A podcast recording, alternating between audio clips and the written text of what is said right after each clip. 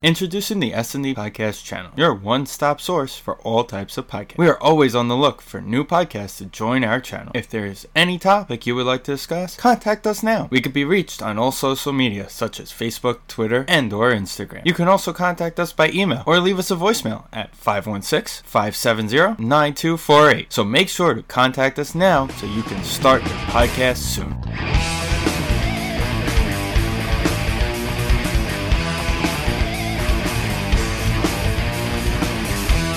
Welcome to episode 227 of the S&D Podcast Show. Steven's here, Dan and Vin are both here. What's going on, boys? Another much. Welcome back, everyone. It's been a couple weeks. Hope everything's been going well.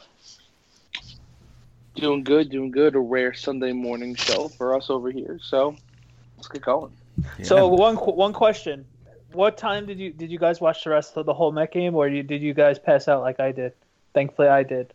I ended up watching it. We were I was about to go to sleep, but then I was like, yeah, one more inning.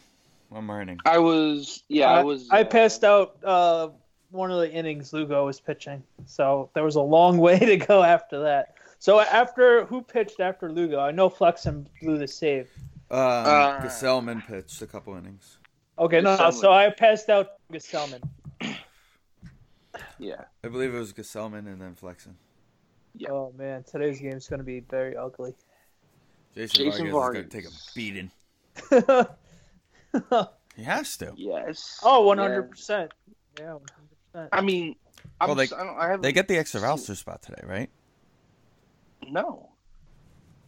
What's the 26th man rule? Not for rain delays, but isn't there like a rule where if you play, I think that's only double headers, it's only double headers? if I'm not mistaken. Well, that should be a thing then. That's a good idea, actually. That's a good roster idea. Um, but I think, Especially, um, especially if you're going to use your entire bullpen.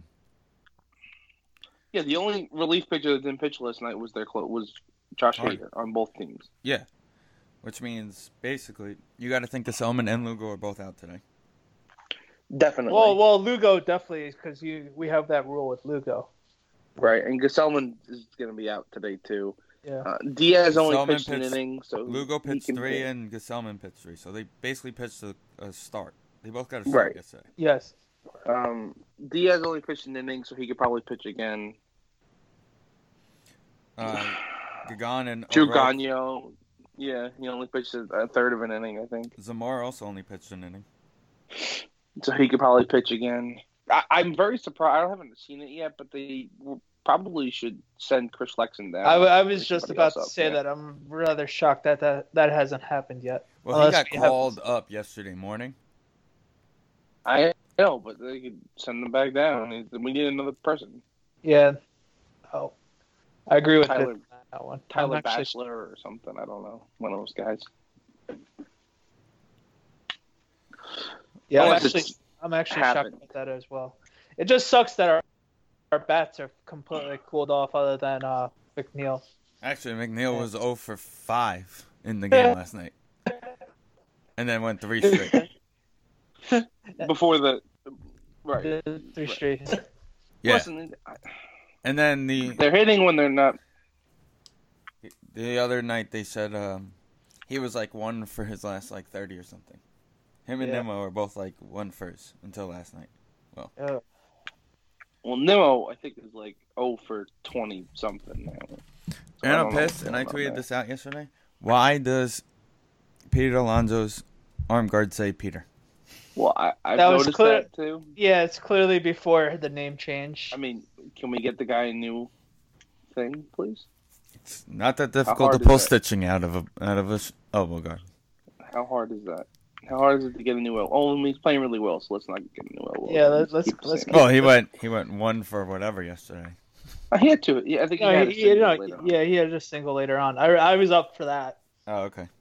They're pitching And when then he's diving hitting, they're head hitting when they're not pitching. I, hopefully, it'll all come together, but I don't know. Listen, they got to go through this, right? Every Yeah. team goes through it throughout the year. So, but we're gonna talk more baseball later on. Uh, we got a packed show today. We're gonna talk some NHL playoffs, uh, recap the NFL draft, and of course talk both Mets and Yankees later on in the show. Facebook, Instagram, Twitter, all of social media. We also have some big announcements coming up this week, so make sure to look out for those on our on our social media page. Uh, SoundCloud, iTunes, Google Play, Spotify, all other podcast apps, including sndblog.com. Go check out all the shows. With that being said, we'll be right back.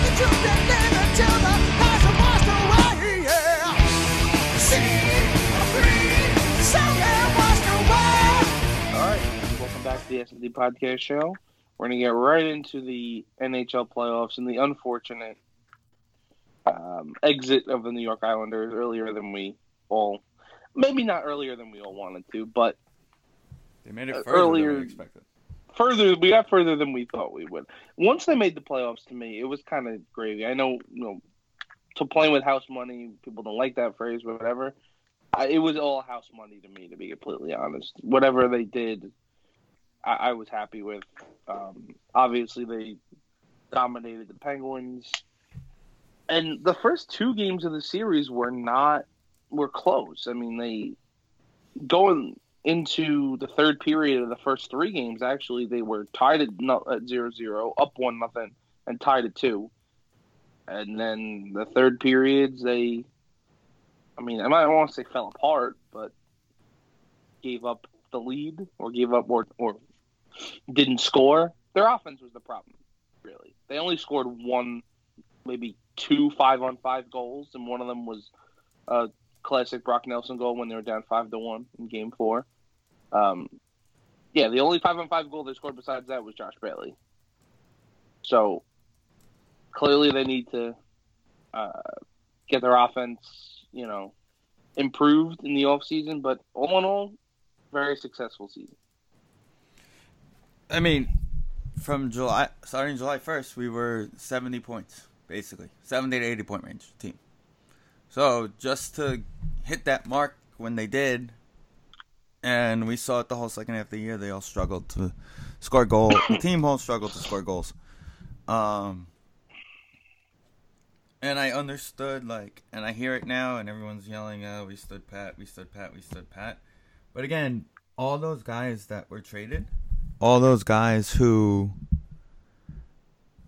were gotten, like Stone and Duchene, would have cost us Bellows, Wahlstrom, Dobson, and now next year when we would want to have those guys, or the year after, they wouldn't be around.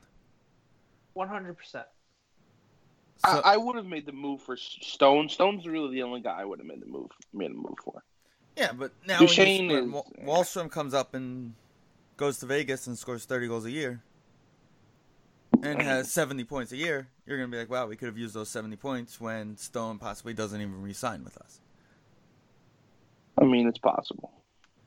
So would it have been worth it? And honestly, and I you hear it all the time, Lou Lamoriello is one of the best team building guys. The Devils that he GM'd all had maybe four names on it. That's yeah, true. this, definitely this was, not a prototype of Lou Lam- Lamoriello's style of play, as you can tell. Um, it was just, it's just one of those. It was year one of the regime. They weren't gonna go crazy into the trade trade deadline, like you guys mentioned, with the prospects that are in the wings and ready to call, get called up within the next year or two years. They they're just gonna have to find a way to get a couple, just that one or two goal scoring guys that, all right, we know on an on an, any given night this guy can break out like like a Barzal. I think with Barzal, I think Barzal had a good, solid year, as you guys can say. It, like I would like to see him be a little bit uh, more selfish at certain points in the game. Would you guys agree? At certain sure. points, like that goes for a lot of the guys on this team. I think if they shot more instead of making the extra pass a couple of times, the series would have been a lot more different. Yeah, I do agree with that. And also, um, the thing with Barzal, and you hear it all the time, he's not the type of guy. He's the type of guy who can make a move to be to get other guys open, and you have to watch him. But he's not a guy who you can say, "Hey, Matt, we need three goals right now. Go get them." Oh, for for sure. He's not. He's not that player. He's a he's a team player. He's not a selfish player, like you Oh, one, of- but he does need to shoot more, and he he ran into the worst luck oh yeah. The towards the end of the season. Game, game two was oh, very shitty. Listen, I'm not gonna blame the refs. I'm not gonna blame the arena ever oh, because Oh no no no no no no no! no. I, that, I wasn't even going there. I was saying game two was very shitty in the terms of getting puck luck and hitting like three or four posts just to one shift was kind of annoying. But the refs did no other than game. What was that game one with the the goalie interference? Yeah. That yeah, that was the roughest call, but it wasn't the refs' fault. The Islanders lost that game or Barclays Center. No. it, it was just just bad luck. It was the combination of things we talked about last uh, podcast of Will Rust, which I didn't even think they were that rusty. It was just they just had zero puck luck, and the and game four their defense just decided to shut down completely in Yeah. the second period, which was shocking to say the very least. um, They, they just they need an I, I guess like a, a basically a home run hitter, an easy goal scorer. Every goal they score, Correct. they have correct. to work Yes. like super hard to get. They need somebody who could just walk in and take a risk there and score. Correct. Like- they, they, mm-hmm. they, yeah, they definitely need one hundred percent. Like it's going to be interesting next next season because how awesome Lehner and Greiss played this year. You, you, if they were to play the same level, both if both of them came back next year and played the same level that they did last this year, would be really, really hard to see really happening anywhere near it. Maybe, mm. maybe a little bit more, a little less of what they did this year would still be obviously good. But Right. what they did this year was simply amazing. So it's going to be interesting to see how they they come back, bounce back next year, and get that happening. You, who do you think you got? Who do you think the Islanders are going to resign this offseason? Well, Greiss is signed for another year. My biggest Right. fear with my biggest fear with Lehner is that He- someone's gonna, gonna throw command- a bu- no, yeah. he's not gonna demand it, but someone's gonna throw a butt buttload of money at him. Which is fair because he is Vezina nominated. Um, But here's the thing. I had Here's the thing. Think about where he was a year ago now, and the state that he was in, and him signing with the Islanders and everything changing for him. Does he want to leave? Does he want to Yeah. leave the spot? Does it? Because you know that's one of those things that can go through his head. Like if I leave this area, I got so far in my life just being here. If I leave it, what's going to happen? Then you then uh, it's a big risk for the team that pays him all this money too. Because what if it happens? You know, for sure. we see it all the the time. We see relapse all the time. Let's Oh, face it. the Islanders 100%. definitely have the Not saying he would. Right. But they definitely But you never, advantage. you never know. It- One one crappy Sure. situation in life, and you're going back on a tailspin. But they Um, they're the ones that took the shot on him, so I think he obviously. I, I, I think, think he I, wants to I. I would I would assume he would stay too. But you know how sports are. If there's one crazy offer, you're taking it. Right. Um, I think Lee's staying. I don't. Think yeah, he's gonna go I, I'm. I'm, I'm, I figure Lee would be staying as well. I think Brock's probably not going to be back. Someone's going to throw Brock too much money because he's a center. The other right, the other two, Brock and Eberle, I'm okay with letting them walk. I mean, you have to replace their production, but I'm okay with letting them walk. But you would you would you do assume that you can get one of the younger guys to fill both of those voids. If you- Um, if you weren't able to get if you weren't able to get obviously I don't know the guys in the minors as much as you guys do, but I would assume you can you can you could probably wait on it or unless you get a good free agency right back because I'm sure the cap cap room is pretty capable to doing a couple moves let, as well. letting them walk will, will help the cap room. But the thing is with them is you're not going to call those guys up right away. Wahlstrom played five games in the minor leagues. He came out of college and went straight to Bridgeport. Got it. So he played also, like three games at the end of the year and then a couple playoff games. Bellows was there all year, but also neither of them are centers. That's the only issue. So well, everybody on this team is a center. they're gonna have to acquire another center. Um, I mean, Duchene's the big name in free agency, but like, I don't know, anybody really? Ryan Nugent Hopkins from the Oilers. That'll be the money There's saver. That'll be the money saver right there. Well, that right. He's gonna made- want a lot of money because of his name, because he was a first overall pick. He had a good season this year, actually. Right. He's- He's not a free agent though; they'd have to trade for him. But the talks is like they don't really need Nick Leddy anymore. So I'm sorry, Steven, but we have to trade you for a center. That's fine. see, that's the thing, though. I see a scenario where they're gonna look to try and trade somebody like Boychuk before they look to trade Leddy. I just think Leddy has so much more value He does, because but they're but- both they're essentially the third pair on this team at this point. So I mean, I thought Leddy actually played very well in the playoffs, but bearded Leddy. he, I think he's expendable. Bearded Leddy. Right? He had a he had a beard. That's that's the key. Um. Well, here's the thing with him. He was always an offensive defenseman, right? He could always take the puck and just skate and go. That's not the Barry Trotz system. Right. He needs to. The defensive pairings don't jump into the play as much in Barry Trotz's system. They sit back a lot more, especially because he was always on the ice whenever a guy like Barzal was on the ice, who isn't a defensive-minded player at all. he had yeah, he had much more of uh, like free ability, free reign to do what he wanted under the last coach. I, I there's definitely was an adjustment to Trotz's system. I just, but even if like I could find somebody else to not jump into the play and who makes less than six million dollars or whatever the hell what he makes now. Right. Yeah, but he's also so young. That's the key. Well, he's just I mean, that's that's why he has more value. That's what I'm saying. They could get a top six forward for him, and it not really affect them that much on the back end. It'll be interesting to see. Um, I'm gonna trust Lou Lamoriello because you know He's Lou. he's Lou Lamoriello. He's like, there's no reason not to trust that guy, and that's why I didn't complain about the trade deadline. I'm like, this guy, this Yeah. guy Oh, has yeah. an idea of what he's doing. Of course, and there was it was no point. There was really no point of blowing up the farm system for one guy that would be most likely a rental.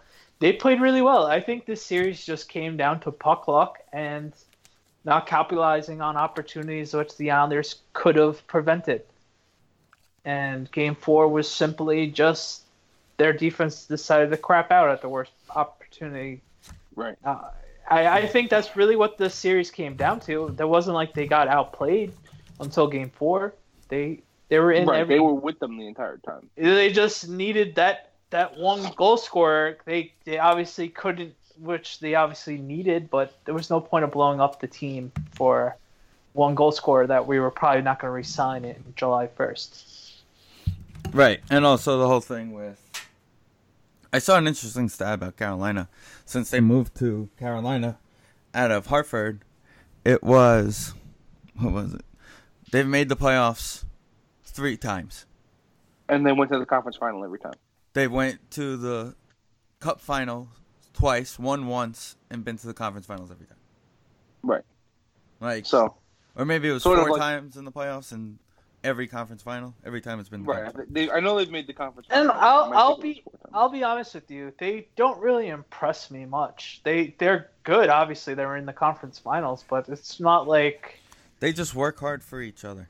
Yeah, Right, no, no, again- yeah, they're a great. They're a very solid team. They're, I'm not saying that, but it's just, uh, it's just frustrating because they, their backup goalie played, played uh, in the middle of game two, and then the rest of the way they played really well. It's just, damn, like you're so used to losing to like a team with Crosby or Ovechkin kind of team. You're like, all right, that's Right. that that.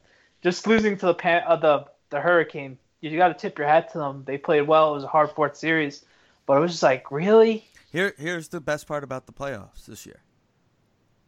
Evander Kane is probably the best all-around player in the playoffs right now, arguably.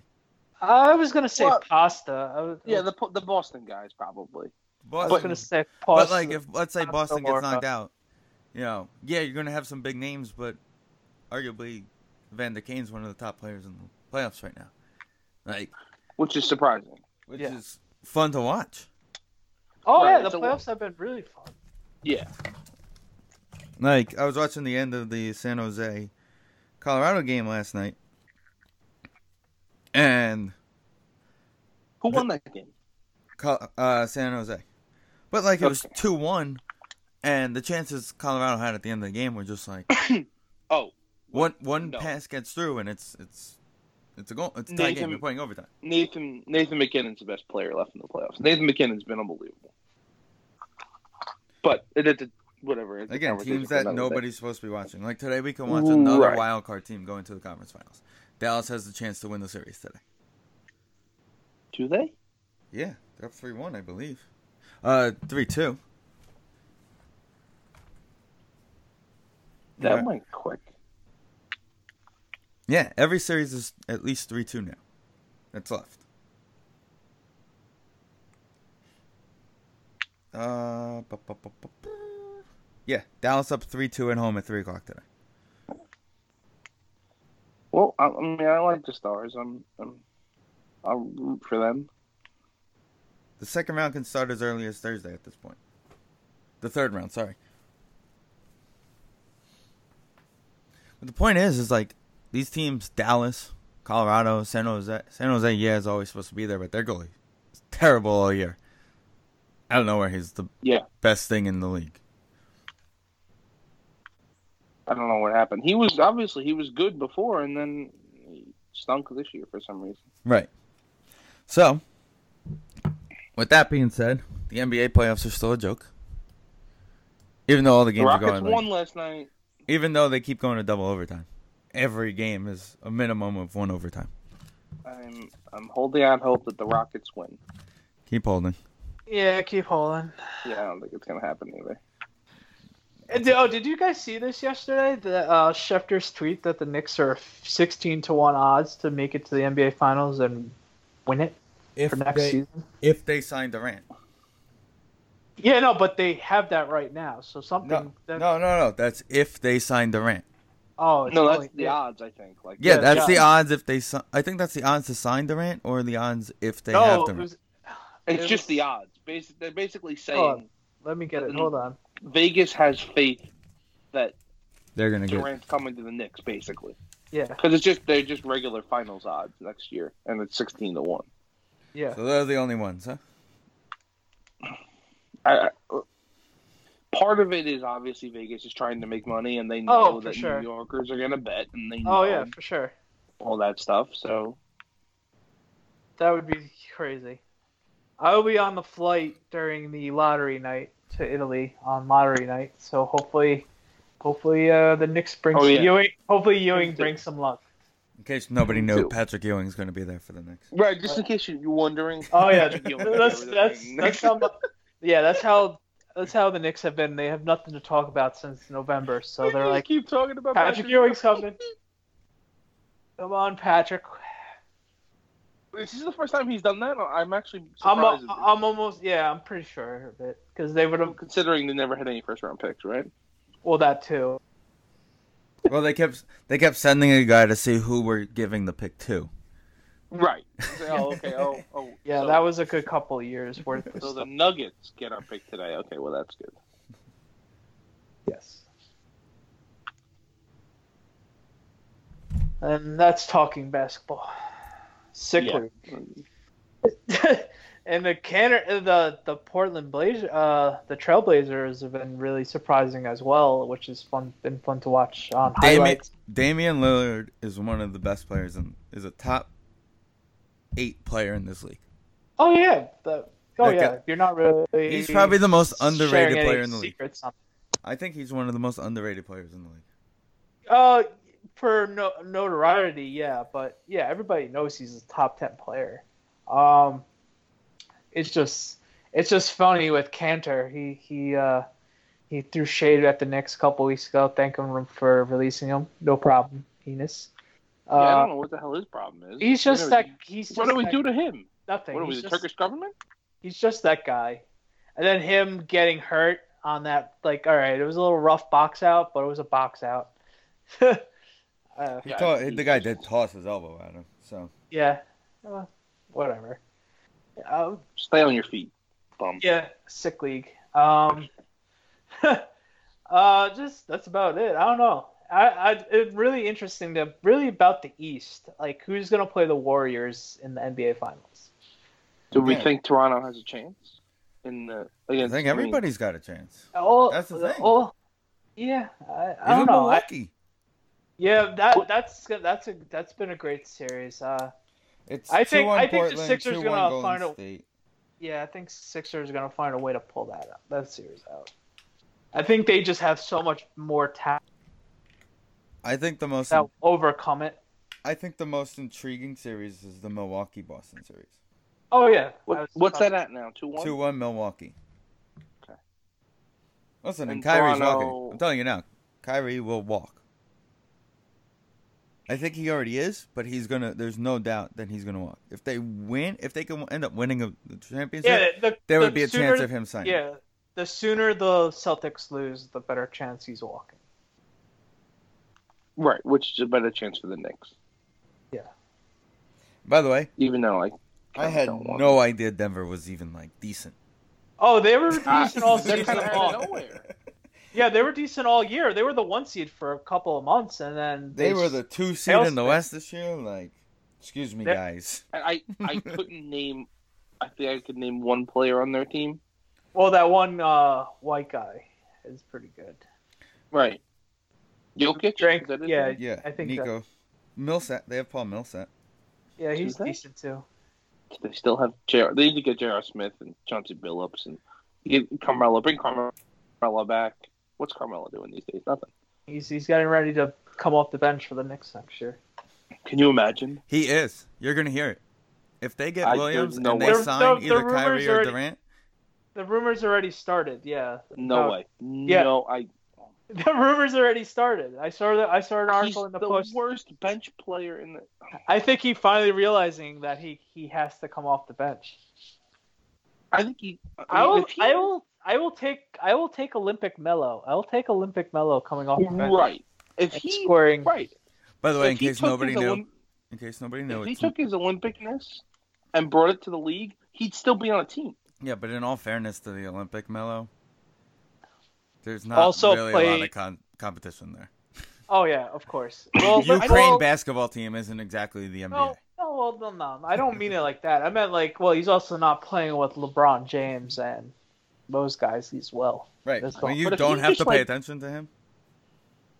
I think he could be good if, If he they, if he came to the Knicks and was Yeah. was the the sixth See, guy. like that's the problem with Melo. Melo didn't like still thought he was Melo like 2010 Melo, and it's like, dude, you're not. You're a fatter version. You're you're not that guy anymore. It just sucks to say, but you're not that guy anymore. You're gonna be coming off the bench, and you just gotta find your role. It's just it He's- happens. He's still hard to cover if you put him in the right spot. He could still probably Oh, give you yeah. 15 points off the bench. which is great. It's right. That's. I mean, it's valuable. I don't. I just, Um, I don't think it would work with him going back to New York. Oh, I, I agree. I, I was joking. I, By the I way, it's no Right. longer hoodie Melo. It's ski cat Melo now.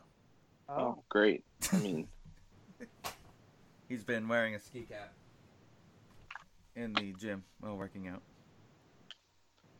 Apparently, that's the cool thing to do now. Oh, so you're wearing something to keep you warm when you're sweating. Got it. Thanks, bud. Well, the hoodie. Yeah, I guess same thing. Okay, so he downgraded. So he went down. He, he's like- losing clothing. Eventually, he's just going to practice naked. Points. Right. Points to Melo. Eventually, he'll just practice just in the ski cap. Yep, perfect. Melo. I'm backing on Melo. Back. Let's go. We're all in. We're all in. Or, max contract. Here we go. You know what the sad part is? Is I could see the Knicks offering him a max contract before Durant. Imagine like that's their that's their backup plan. Like they can't get Kyrie, they can't get Durant. Did you bring Melo back? Well, that's why they got Stoudemire. Wasn't Let's bring the band back together so he could punch another fire hydrant, or whatever that was. Listen, he's Oh. dominating Israel right now. Leave him alone. Was it a fire hydrant or was it the? it was a fire fire. Oh, the yeah, it was the extinguisher. Yeah, yeah, yeah. Yeah, yeah. Got it. They were good that year too. And they Yeah. had the listen. and then they just went faced the. Miami Heat. Yeah, and they Right, faced it the all went downhill when they had Raymond, when Raymond Felton left. That was. Did you know Raymond Felton still plays? Yes. Apparently. He's What in the team is play. he? Isn't he in the playoffs? I have no idea. He's a fine backup point guard at this point, probably. Yeah, but is it lockout Felton or or skinny Felton? I don't know. Where's Jeremy Lin? Oh, he got eliminated too. Wait, no, Jeremy he's Lin not got- even on. Jeremy not Lin even on got- Brooklyn anymore. when when Thanos snapped his fingers. Jeremy Lin went away. Never. Uh, he's back. not. What team is he on? He's not on Brooklyn anymore, right? He's on somebody else's team. Oh yeah, he hasn't been in Brooklyn in a while. He was in Toronto for a bit. Felton. Really? I thought he was in Felton Brooklyn last year. is in OKC. Oh, okay. Well, Chris out of Horney was in Toronto for a bit, but I could be wrong. Good I for lost track of where. The key is what's his hairstyle this week.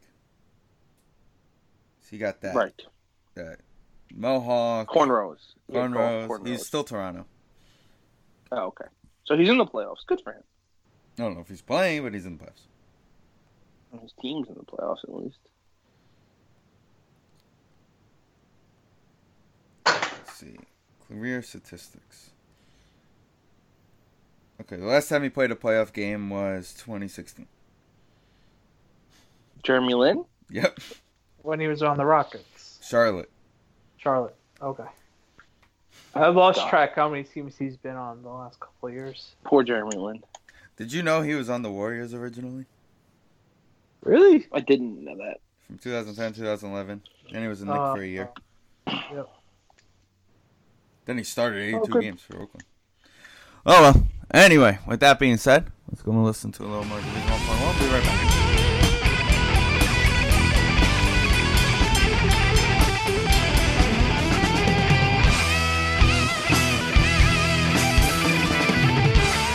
All right, welcome back to the XP podcast. We just listened to Dying Day. Thanks, Finn. Uh, Dying Day. Dying Day by Division 1.1. Um, let's talk about the NFL draft since we haven't been um, we haven't been on since the NFL draft.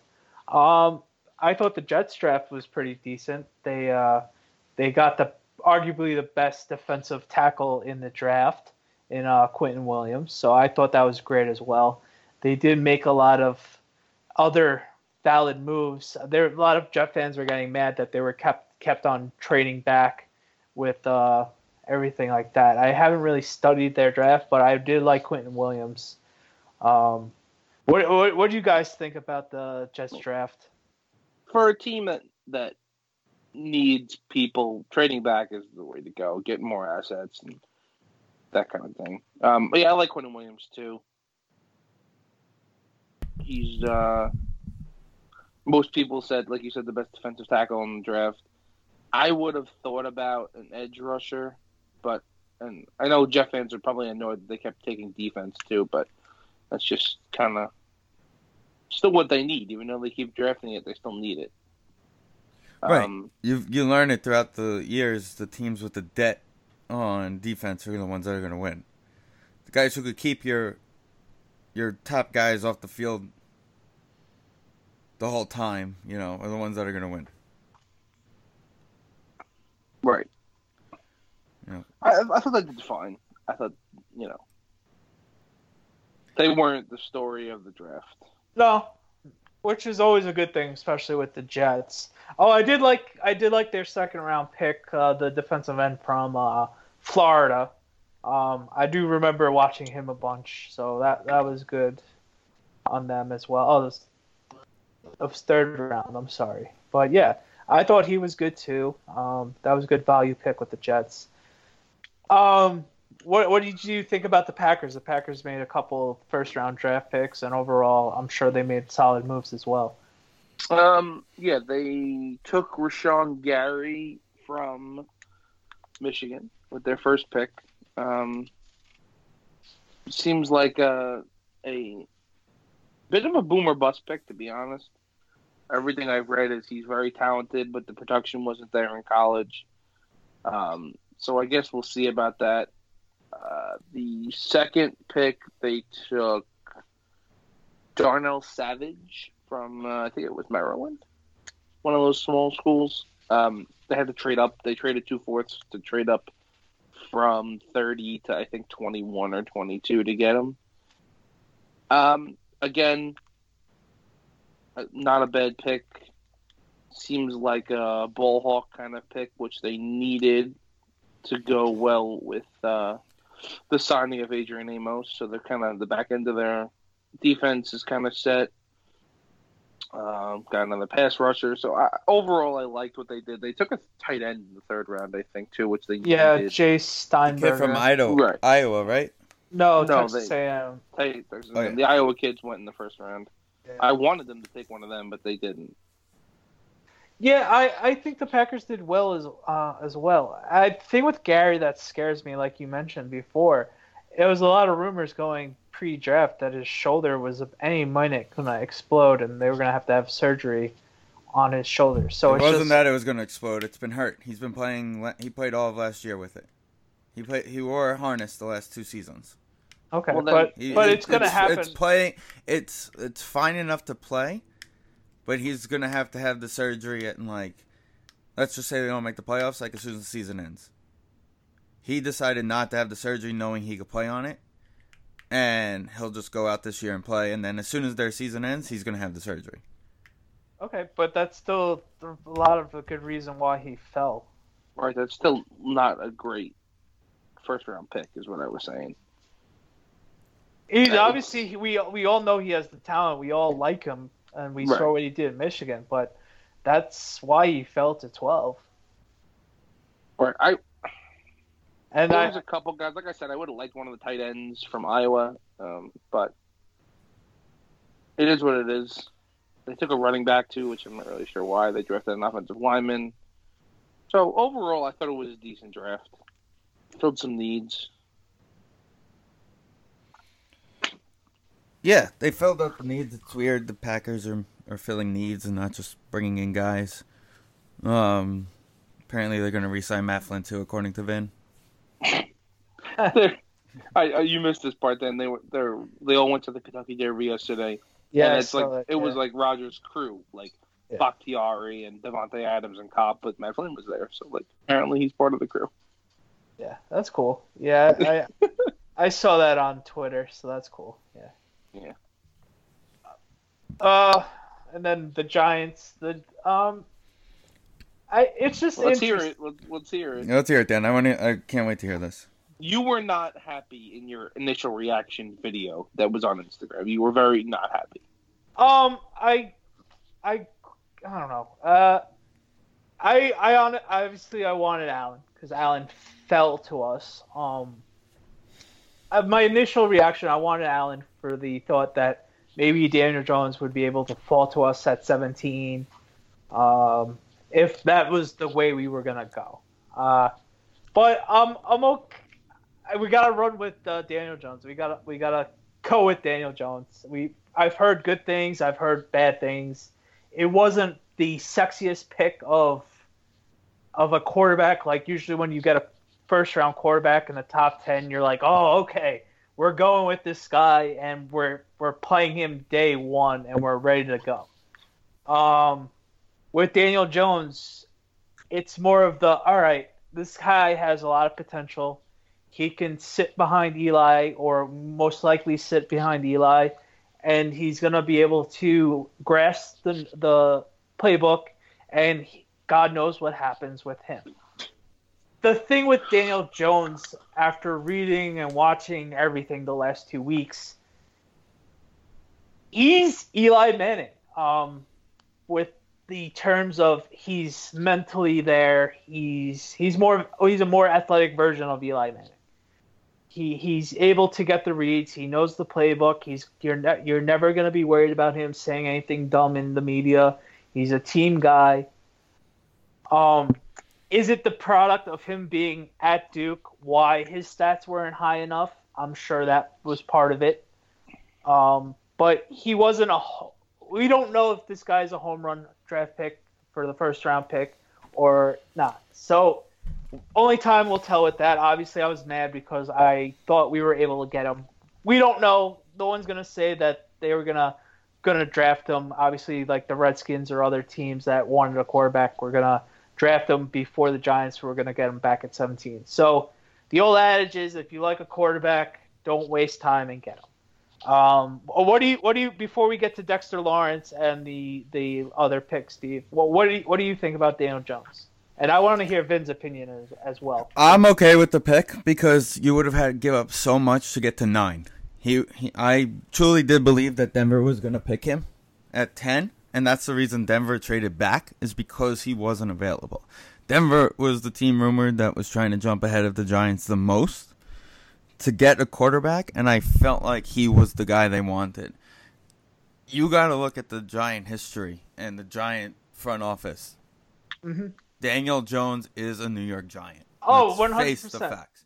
Um, whether He- people want to believe it or not, and I'm going to tell you right now, we're getting another 15, 20 years of the same quarterback we have, which is and I'm and I'm and I'm okay with that. Like, and but that that was the reason why I, I wasn't mad at the Giants drafting Daniel Jones. I was mad at the fact that here you have coach, uh, general manager Gettleman saying one thing, and then going completely the opposite direction.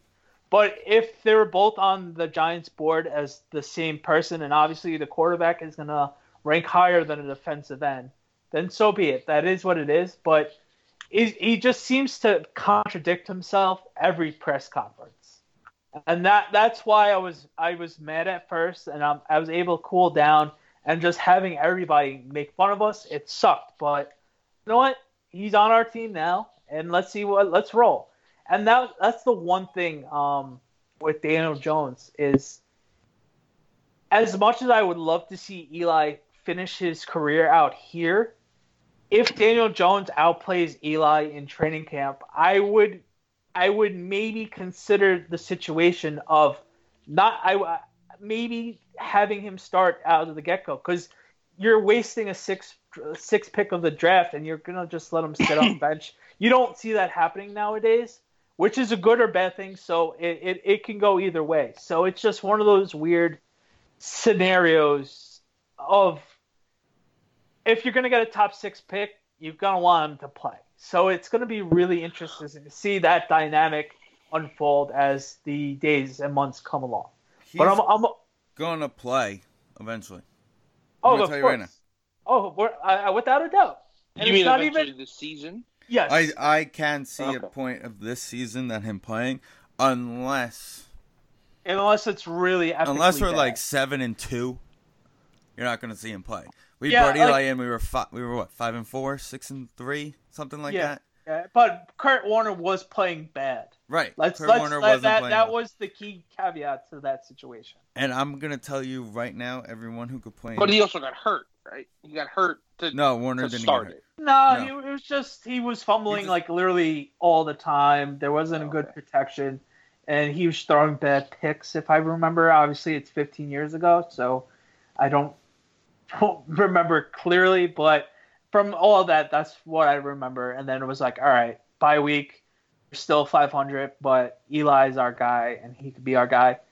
Um, but um, but um, I do not like the fact that people like I see license plate guys um Twitter feed and everything like that, and people are physically rooting against the guy to be good. Then you're not a Giants fan. I'm sorry.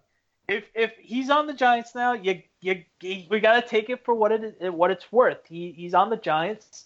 And we obviously they get paid a lot of money to scout and draft and do everything that sort of thing. Daniel Jones is our guy. He's he's my guy now. He's Steve's guy, and it, it, it- let's let's ride. Let's ride with him. Um, the other draft picks was uh, Dexter Lawrence from uh, the nose guard from Clemson, who uh, didn't get to play the, which I like, but he he didn't get to unfortunately play in the playoffs last year, the college playoffs, because of a false of a drug test. But I do like him. Um, the only problem with him is he's a 340 pound nose guard. Uh, I I would love to have gotten a little bit more of a value pick, but for where he is, he's been a good college player. Let's see if he can become that pass rushing guy, which he was the first year and a half of his college career, and injuries slowed it down a bit. I, I would like to see that in the pro, especially getting a 17th pick. But I do like him being the nose guard, and he could stuff the run pretty much a younger version of Snacks. So I like that one as well. And then our and then we traded back in, and I and I did like I did like this move. He was the arguably the best corner in the in the draft. So um, he seems very cocky from the get go. So you know you like that coming, getting it out of your uh, your your cornerbacks. So let's we've had bad history of cornerbacks the last couple years in Baker, but let's see what Baker can do. He obviously knows how to play good college football in Georgia, so he's played a lot of meaningful games. So I like that. Um, everything else, the one thing I would have to say I was kind of shocked about with the Giants is the lack of of offensive line uh, draft picks. They only drafted one, but uh, that's here or there with that situation. And I did like uh, the Love pick from Notre Dame. I always liked Love, so he got banged up in the playoff games. So it's also safe to say you could put that six rounder on the roster for Week One. By the way. Oh, uh, yeah. Ballentine. You could yeah. You could just give him the spot for Week One because you know you gotta get that story. Yeah. Um, yeah. Listen, I hope he comes in and plays well. They're saying that he may show up on the sixth.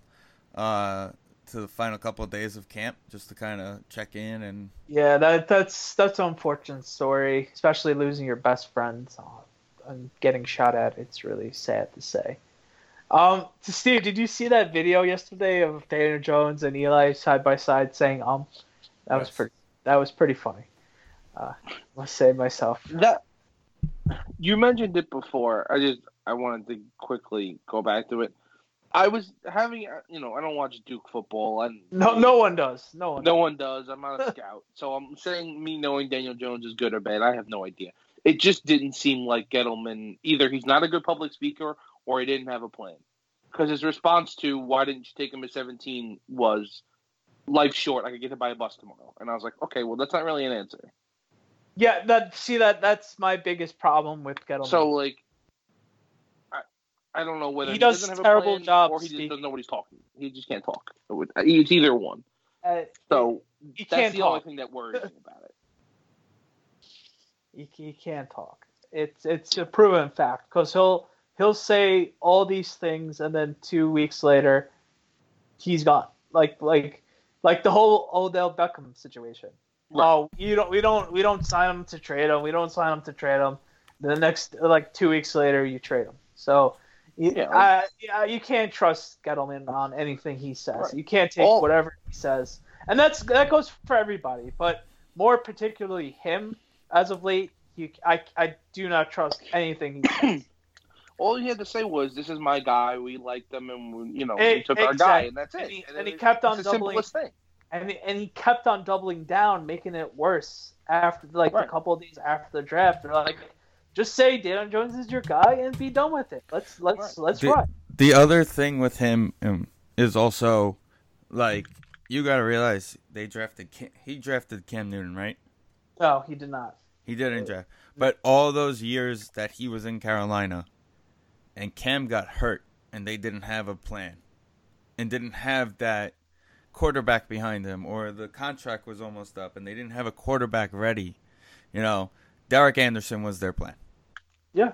And he knows it that that can't happen again, especially in a New York media. In Carolina, that's one thing.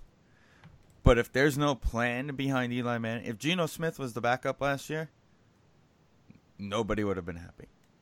Nobody no. would have been oh, happy. Oh no, no. Okay? But uh, they they ran into a perfect scenario. Yes, was it early to take him? Possibly. Again, we'll never know what other well, teams were thinking. Right? Well, that's my other thing. We'll Is never the know. Broncos like somebody a quarterback. I don't want them. That's because like it just hasn't gone and, well. And we also and the Redskins we, were Haskins the whole time. They were always well. They know they were also hinting that they were going to get Daniel Jones as well. I they they were the three teams huge on Daniel Jones. Obviously, they're not. The Redskins are obviously not going to say that now, especially with Haskins falling to them. Um, obviously they're not going to. Haskins. I would Giants, but that's just me. You know me. I was on the Haskins board. Um, can Daniel G- Jones be more of an athletic quarterback, which the Giants never have had? Maybe other than Hostetler, but we've never saw him because we were young too young to watch Osweiler during that Super Bowl run, but he's the prototypical Giants quarterback, and and the Giants obviously don't like change. So if he, he can play quarterback for the Giants the next 15 years and get a couple Super Bowl appearances and a Super Bowl ring, then he's worth every si- single second of being the sixth pick overall. It's just the wait and see is what sucks with everybody wanting the instant gratification. Like you, you can see if you if you look back on everybody's like grades of the draft, which is meaningless to begin with, but you can get the wide range of A's to F's because of Daniel Jones, and strictly only because of Daniel Jones. It's really funny. I thought the draft was solid. I think I really thought the Giants did a decent job with this draft, and hopefully they build from last year's draft to this year's draft, and they start building that young nucleus, and within a year or two, we have something cooking again to make the playoffs. I just, and especially with someone like Barkley's caliber, and we are gonna definitely gonna be a more of a running team next year. Anything can happen. We just need to get that defense rebuilt. And other than pass rush, I think the Giants did that with the uh, free agency and draft. I, I, was I was talking to my dad about this, and it was like he ma- he made a good point that like Dak doesn't do you know Dak isn't a, a star. Obviously, he's a Cowboy fan. Dak isn't a, a I mean, he's a, probably a starting quarterback, but he's not like a high level quarterback. But they have the other pieces around them. Yes. If the Giants can build something similar like that, like when they drafted Barkley and now they drafted defense, it could work. But then you get to the point where you got to pay the quarterback, and we all know that issue. Blah, and blah, blah. that's the scary thing for Cowboy fans is Dak is a year away from having making right. almost thirty million dollars a year. And let's be honest, yeah, I don't think Dak, he's worth it. yeah, let, let, that's my point. It's Right. like, yeah, Dak's good. Dak is exactly what the Cowboys need, but it's going to be interesting when the Cowboys are at that bridge of like, do we pay Dak thirty million dollars and him being the arguably because you know how that goes. All it goes is up and up and up. Of the next free agent quarterback is going to be the richest free agent quarterback. Is Dak Prescott going to be worth that highest paid quarterback tag? Because we know Kirk Cousins wasn't, and we saw how that happened last year. Um, I think Russell is. I think Russell's worth it. We've seen I Russell too. do enough um, for him to warrant it. But when that when that it's time for Dak, it's going to be really interesting on how the Cowboys feel with this situation. Do they look someplace else, or do they suck it up and do it? Yeah, the I mean, Cowboys they probably just don't do it, but I feel like they they have to do it, honestly, because what else are they gonna do? Like, what other scenario would they have? uh, they would have to. They actually would have to draft the guy already, which I don't. I mean, they didn't. But You would have to draft the guy already. That's the problem. Yeah, yeah. It's I don't know. It's gonna be a fun off season. Um, Steve, are we?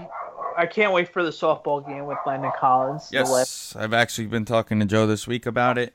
Um, we will be in contact with the media people that are involved with it, like we were the last time, and working on being media guy, media worthy for that event. Um, That would be the next time we really talk about the Giants, unless something else crazy happens. Hopefully, nothing crazy happens. right, But- and of course, I spoke with Joe about um, joining us to preview it coming up soon, talking about the team and things like that. So we're definitely gonna do that soon. Um, for those who don't know, it's licensed plate guy. Um, with that being said, let's take another break and we'll be right back.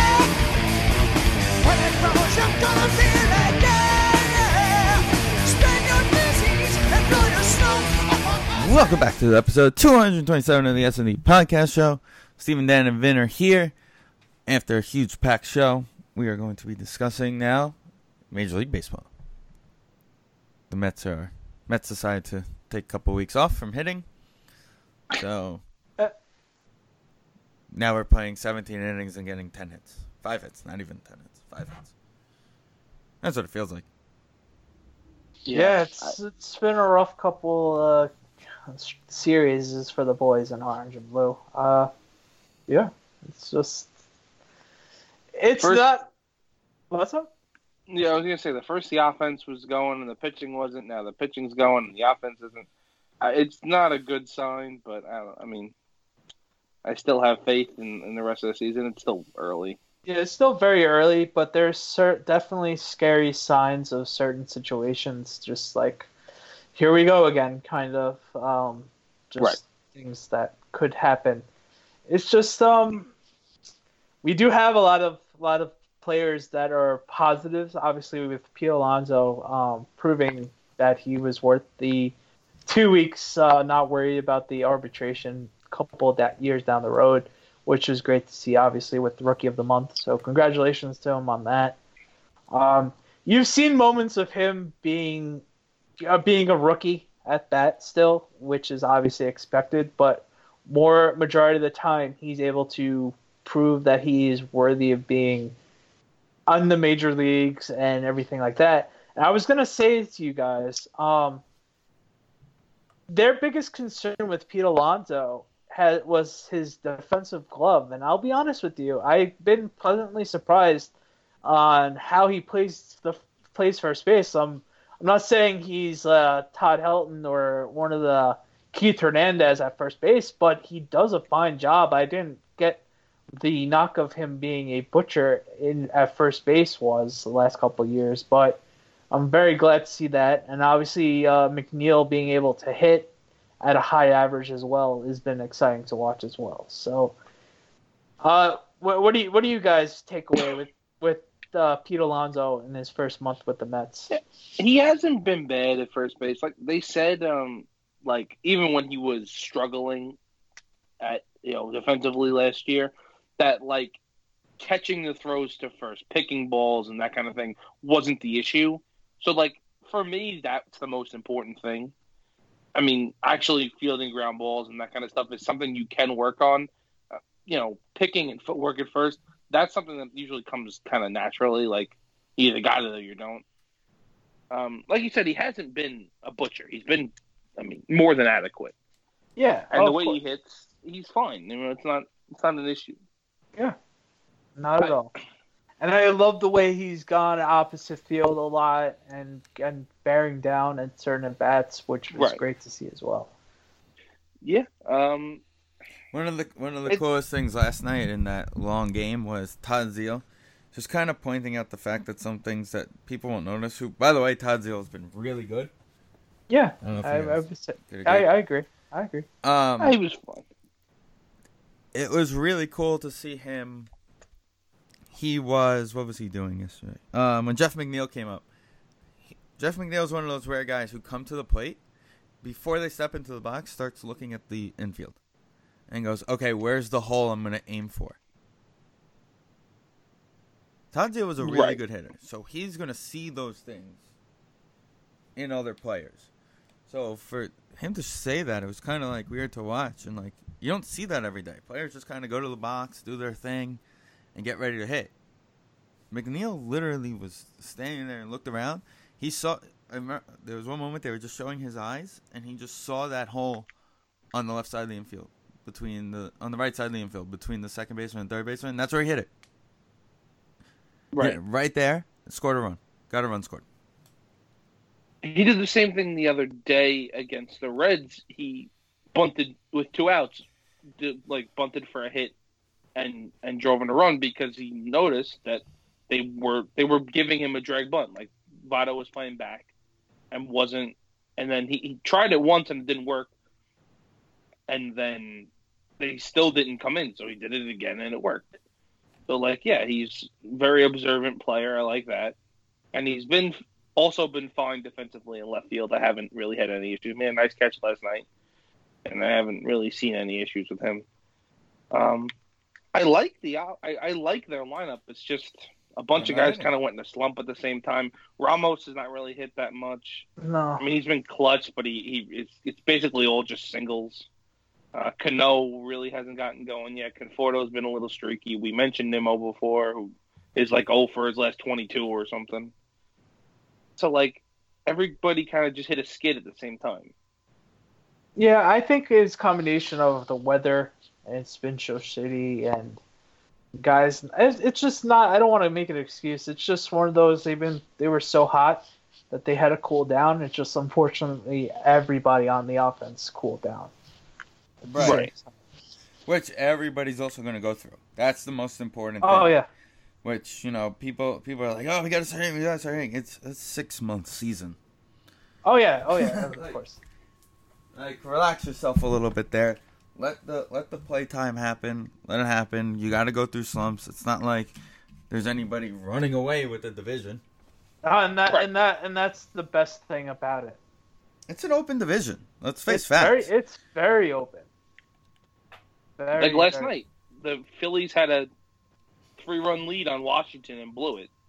To uh, I think that also is the the that's the, also the frustrating thing about the Mets slump right now is because it's so open right now, and it's just like, come on, guys, come on, just just let's go on a couple week like a couple week hot streak, and it it could happen, kind of thing. And their Mets are so close for that to happen as well, especially with how the pitching has been, basically. right. I mean, I, I I'm still holding out hope.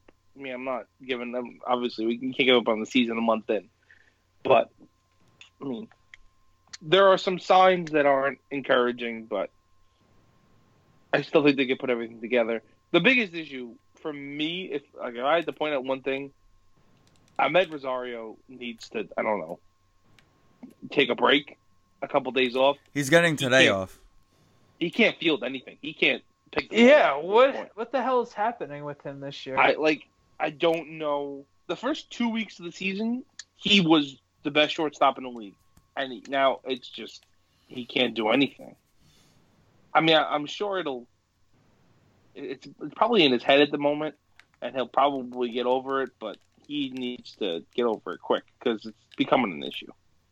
And I I've always liked Hechavarria, so he he's he's gonna be playing. So everyone complained back. about Dom getting sent down because of him, and it's right. Vin, you tweeted it the other day. He needs to play, but actually, I heard yesterday it was his. Um, it was Hechavarria's contract. Yeah, it was, They had to call him up by a certain date to get him. or or get rid of him, which. But he's only going to be up for like two weeks. This is what I'm saying. Like, Jed Lowrie is probably a week or two away, and then he has to go back down. They're not going to send JD Davis down. Just remember, could get Jay rid of him. Rowley was just could- soreness. Three months later. They can get rid of Broxton. Brock, that's really the only other move. Yeah, but then you're out. Now who's your outfield guys? Well, then it's Juan's the fourth outfielder, and that's that's it. Because when Lowrie comes back, he's probably going to play every day at third base, which means McNeil's going to be playing left field. So it's either Nimmo or Lagares on the bench.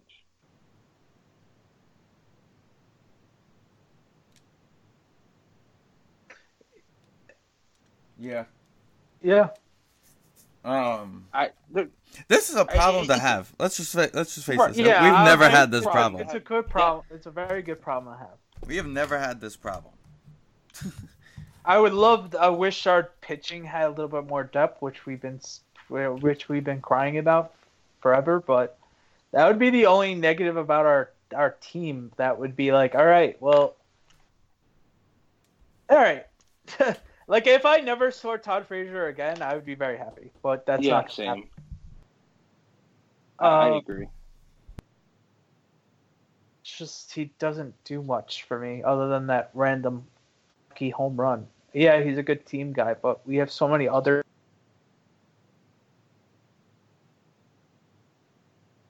Yeah, there's a bunch. I mean, I would like to get rid of him if we could, because I mean, at least Broxton can run a little bit and bring something to the table. But I don't see him uh, getting DFA'd at, some- at this point. Brock, Broxton lives that pitch runner life.